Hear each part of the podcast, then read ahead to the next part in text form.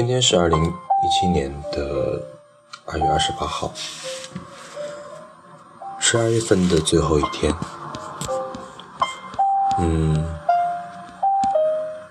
前段时间出去玩的时候有写过一些游记。嗯，原本并没有想着读，不过现在觉得分享一下也没关系。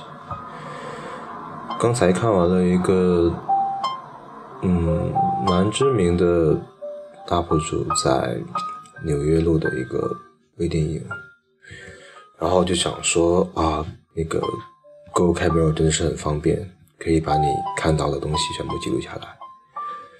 相比文字的话，他们会更直接一些。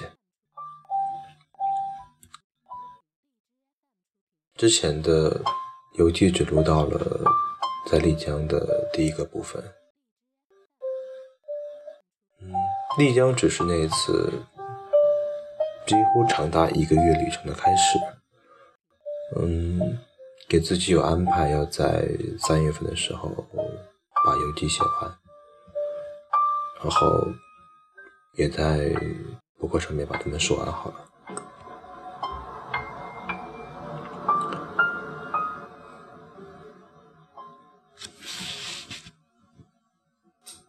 嗯，在丽江的第一天，随意的在小镇的街上闲逛，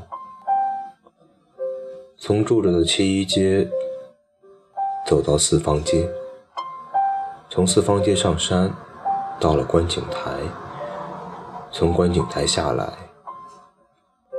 嗯，很巧的遇到老乡，巧到。连住的地方都会很近，借着这样的缘分，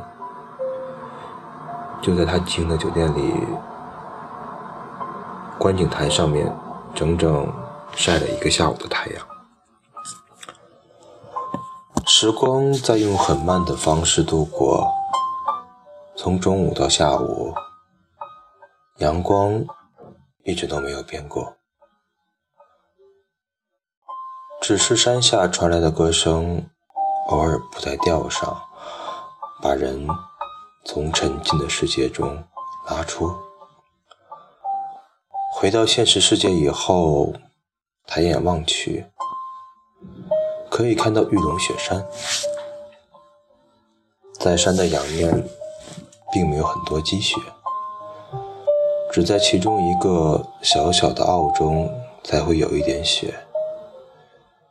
起起伏伏的脉络映在蓝天之前，勾勒出的画面就像是想象中的到不了的世界。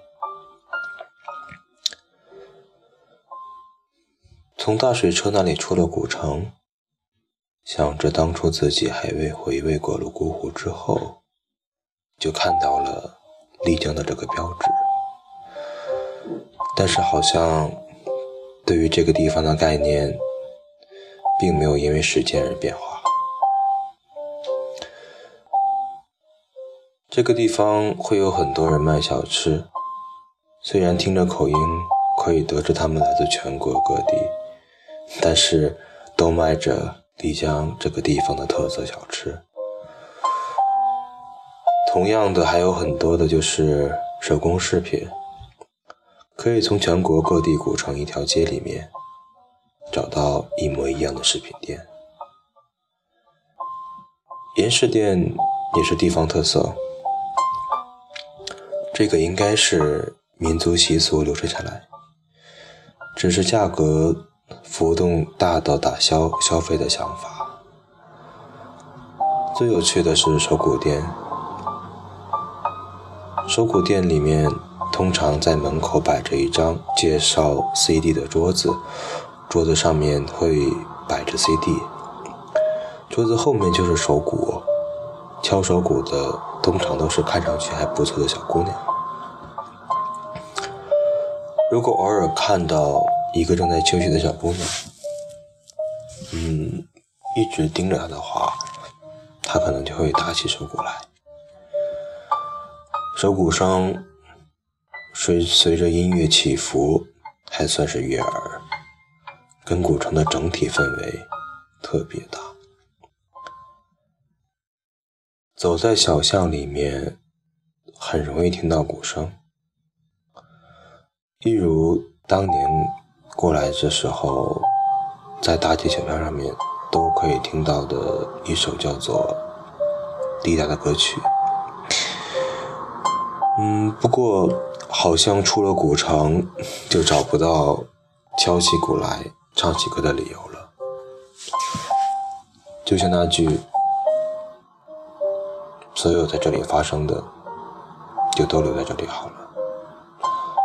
再会常常看到的就是鲜花饼。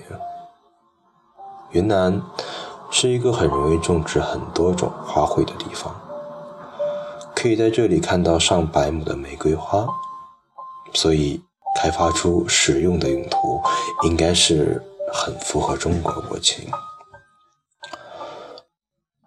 以前买过很多嘉华鲜花饼，当时是喜欢吃玫瑰鲜肉饼，有着肉的味道，却又不失花的清香，也不会甜的发腻。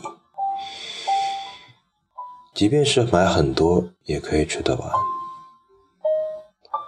说完了鲜花饼，可以说说茶叶。滇红跟普洱是这里最出名的茶叶。直觉上，一直认为这种地方不是卖茶买茶叶的地方，而且在喧嚣之中，加上高昂的租金，很少有安静的人，很少有安静的地方给人来用心品茶。但是如果真的有那种小店，可以用门去隔绝古镇，带到品茶的幽静，应该会觉得是惊喜吧。嗯，至于酒吧，如果自己一个人，对我来说，好像还是听歌、发呆、写东西的地方。听歌是第一位的，嗯，所以晚上在几条街上面兜兜转转了好久，甚至认真的去听遇到的每一家酒吧驻唱歌手的演唱，然后借助了知乎跟耳朵，加上微软地图，终于找到了。日光倾城。